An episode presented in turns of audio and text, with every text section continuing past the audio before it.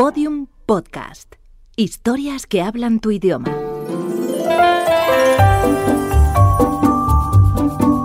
Historias de medianoche. Chicho Ibáñez Serrador.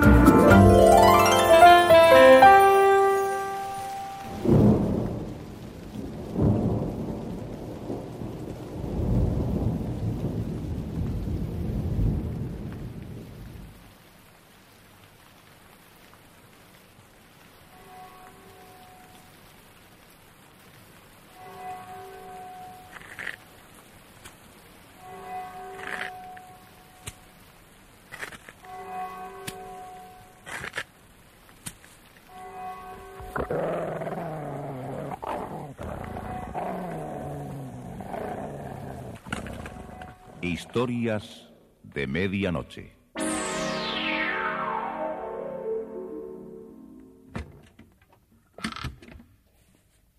Buenas noches. La cadena Ser les invita desde este momento a entrar en la biblioteca del suspense. Adelante. Nos está esperando Narciso Ibáñez Serrador.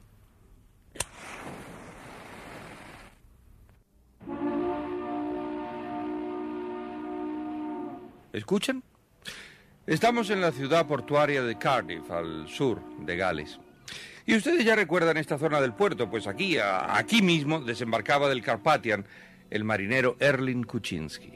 Y un poco más allá, en aquel puente, en ese, ese que están viendo ustedes, pues en ese puente se encontraba con Johnny Wilbur, el niño que vivía en el edificio de los pescadores y que era precisamente a donde se dirigía el marinero buscando a una querida amiga. Pero, pero ahora la situación es muy diferente. El marinero había dado muerte a una mujer y el chiquillo tenía en su poder la pistola. Entremos en el pequeño laberinto de la historia. El asesino del puerto, un guion de Pablo de Aldebarán, con la actuación de José María Molinero, Rosa María Belda y José María Escuer.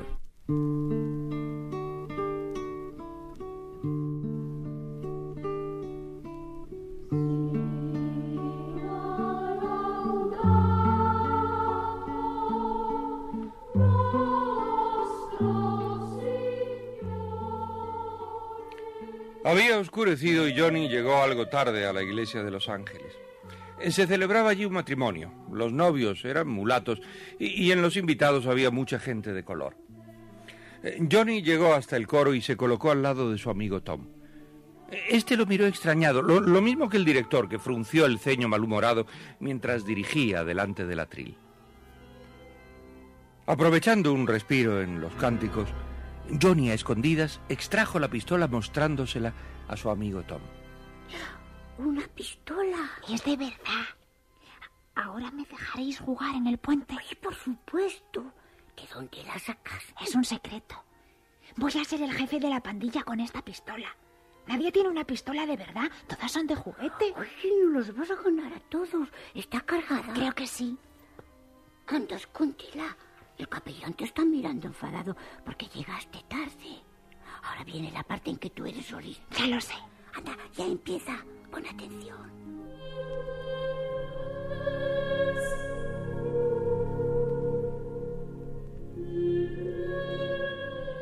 Comenzó la pieza coral en la que Johnny era solista. Eh, Johnny empezó a cantar y miró los bancos con el público en pie. De pronto se le atragantó la voz. En el fondo de la iglesia, entre la gente, estaba el marinero.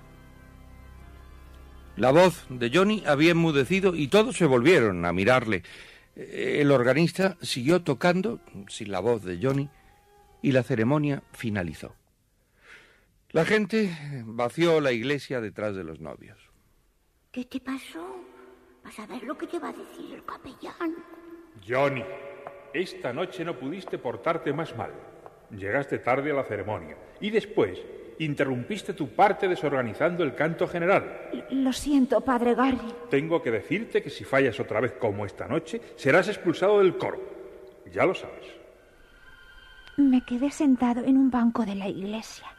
Tenía miedo de salir a la calle. Lentamente vi como un monaguillo apagaba las velas y los cirios del altar. El recinto quedó en penumbra. Todos se fueron. Sentí una angustia terrible. El marinero debía de estar esperándome afuera. El asesino sabía que yo estaba allí solo y también sabía que tenía la pistola de él con la cual mató a la mujer. Y sabía que yo lo vi salir del apartamento. En el silencio del templo se escucharon de pronto unos pasos furtivos. Johnny se agazapó entre los bancos. Los pasos se acercaban por el pasillo central. Pasaron por su lado y Johnny se estremeció y sin querer empujó el banco de su derecha produciendo un ruido. El marinero giró de inmediato diciendo... Muchacho, ¿estás ahí? Johnny se levantó y comenzó a correr hacia el fondo de la iglesia. Johnny se escondió detrás del altar. Los pasos se acercaban. Sal de tu escondite. Pequeño. No trates de escapar, ¿eh? ¿Dónde estás? Sal inmediatamente. Johnny hizo caer sobre el marinero un gran candelabro. Corrí alocadamente. Estaba seguro que el marinero me iba a matar. Subí sin pensar las escaleras de caracol que llevaban al altillo del coro. Oí que el hombre me perseguía y que subía también detrás de mí. Ahora estaba acorralado en el altillo.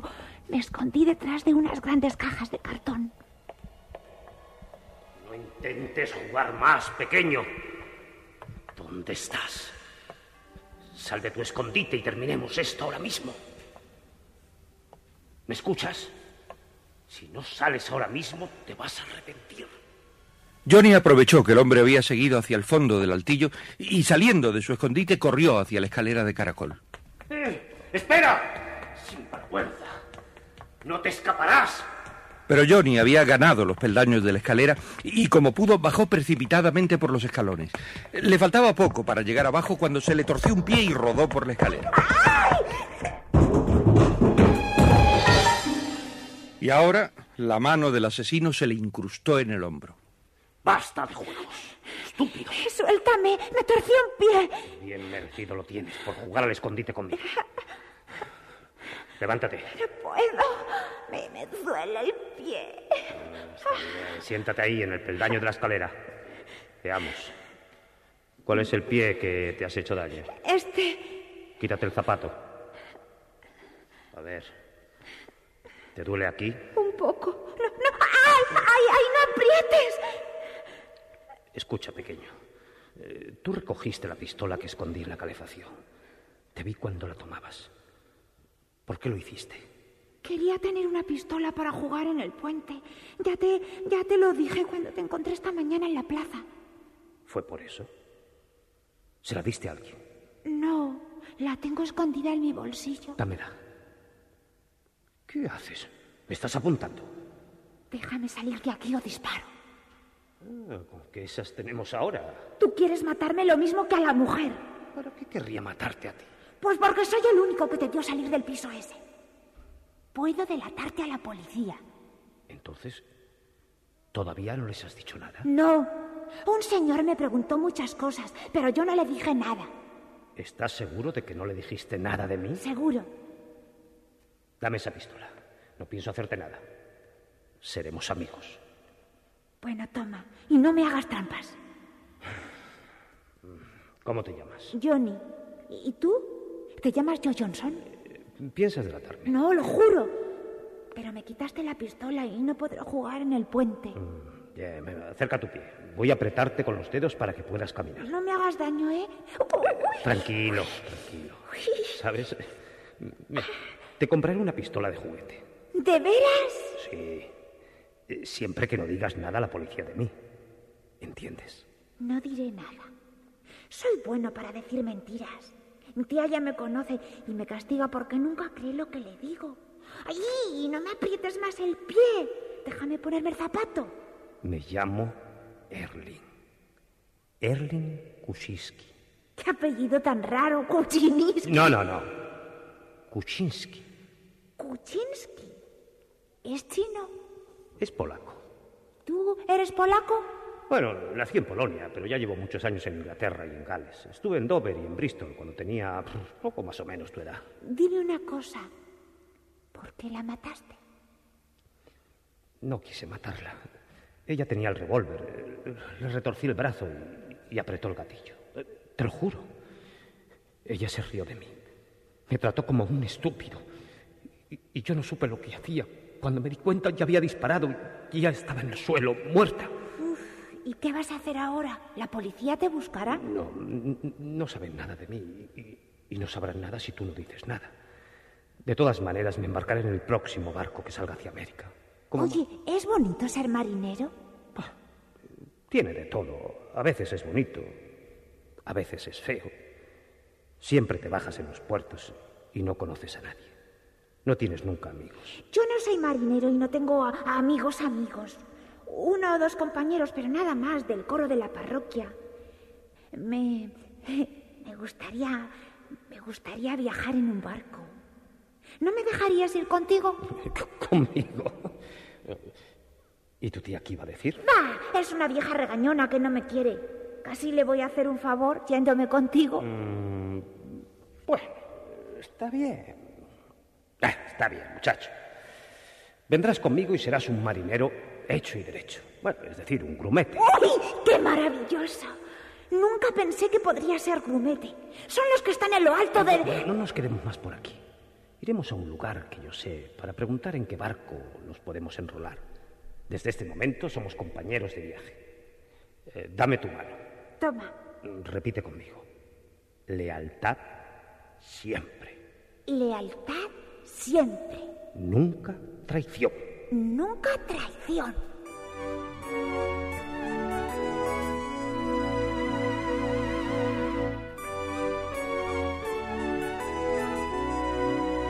A las 11 de la noche, el inspector Adams volvió otra vez al apartamento de la señora Holland, la tía de Johnny. ¿Y dice usted que su sobrino no ha vuelto de la iglesia? Tenía que estar aquí hace muchísimo rato. La ceremonia terminó a las nueve y media. No sé lo que le puede haber pasado.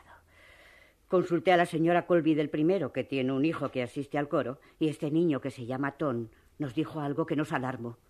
Aquí está, inspector. Anda, Ton, háblale al inspector. No tengas miedo. Yo. Yo. ¿Estuviste con Johnny en el coro? Sí, Johnny llegó tarde y mientras cantábamos sacó de debajo de su chaqueta una pistola. Ajá, una pistola. ¿De juguete? No, de verdad. Me dijo que estaba cargada. Cuando terminó la ceremonia, me regaló una bala. ¿La tienes ahí? Sí, mira, es esta. El inspector cogió el proyectil y lo miró detenidamente. Es del mismo calibre del que hirieron mortalmente a la señora Borsky. Dios mío, ¿y de dónde puede haber sacado esa pistola mi sobrino? Eso trataremos de averiguarlo. Primero tiene que aparecer. Johnny estaba muy asustado mientras cantaba. ¿Pudo ver a alguien en la iglesia que lo asustara? No lo sé. Le pregunté de dónde había sacado esa pistola y él me dijo que era un secreto. El marinero Erling Kuczynski y el niño Johnny Wilbur eh, caminaron por las oscuras calles del puerto. De pronto, Erling se detuvo. Eh, quédate aquí un momento. Yo entraré en esa taberna donde tienen las listas de los barcos que salen. Ahí preguntaré qué barco necesita tripulación. No tardes demasiado. Bueno, descuida. Quédate ahí, sentado en esos cajones. Se acercó al mostrador y pidió un vaso de ron. En un receptor de radio sonaba una música. Eh, quiero embarcarme, amigo. ¿Qué barco de carga sale de Cardiff esta semana? Mm, eh, hay varios. Pero el que sale más pronto es el Campana. Ah, ¿y, y cuándo zarpa? Mm, aquí tengo la lista. A ver. Winston el jueves. Campana el miércoles, o sea, pasado mañana. Mm, Va a Caracas. Y creo que necesita tripulación. Mañana puedes presentarte en la oficina de Naviera Cardiff, que queda en la otra calle. Allí puedes enrolarte si tienes tus papeles en regla. Para dar una información policial.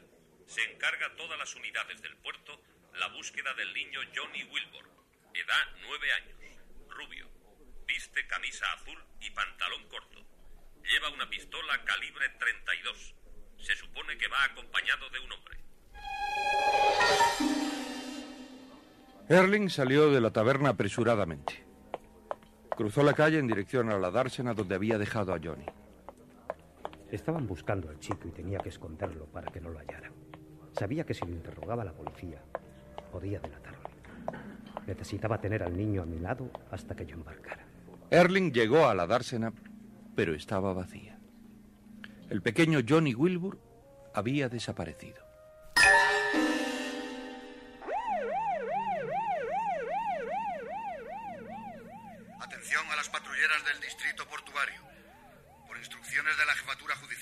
Se busca por esa zona un niño llamado John Wilbur, de nueve años. Viste pantalón corto gris y camisa azul. Es rubio. Lleva consigo posiblemente un revólver calibre 32. Este niño puede ir acompañado por un hombre cuya afiliación se desconoce. Realmente era incomprensible. Johnny estaba entusiasmado con la idea de emprender un viaje por mar. Había cambiado de opinión y prefirió volver a casa y contarle todo a la policía. Él sabe mi nombre y muchos detalles de mí. No podré embarcar si la policía sabe quién soy. Sí. Erling Kuczynski pensaba con rabia en lo torpe que había sido con el niño. Si el pequeño hablaba, él no tardaría en caer en manos de la policía acusado de un absurdo asesinato. Si no se hubiera disparado la pistola accidentalmente, le habría retorcido el cuello de todas maneras. Esa parlanchina me había hecho perder la calma. Me pareció que sentía dentro de mi cabeza una extraña sensación, como si mi cerebro se hinchara y presionara contra las paredes interiores del cráneo. Es posible que haya vuelto a caer en una depresión mental. Caminaba sin rumbo fijo con, con, sus pensamientos cada vez más desordenados y angustiosos. De pronto dos siluetas doblaron una esquina y quedaron frente a él. Una potente linterna le deslumbró. ¡Policía! Es mejor que no te muevas y que nos digas tu nombre.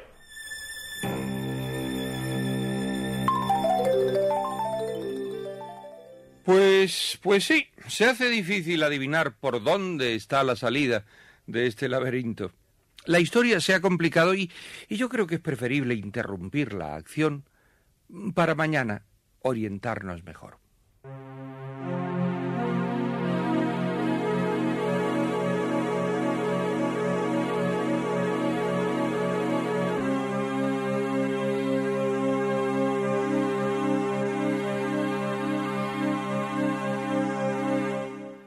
Historias de Medianoche. Diariamente de lunes a viernes por la cadena Ser, una selección de relatos con los componentes del suspense y del humor negro presentados por Narciso e Ibáñez Serrador. Y como en las películas los policías siempre llegan cuando el asesino salta por la ventana, sospechamos que nuestro marinero asesino, a falta de ventanas, saltará al mar. Historias de medianoche, con mucho suspense. Síguenos en Twitter, arroba podiumpodcast y en facebook.com barra podiumpodcast.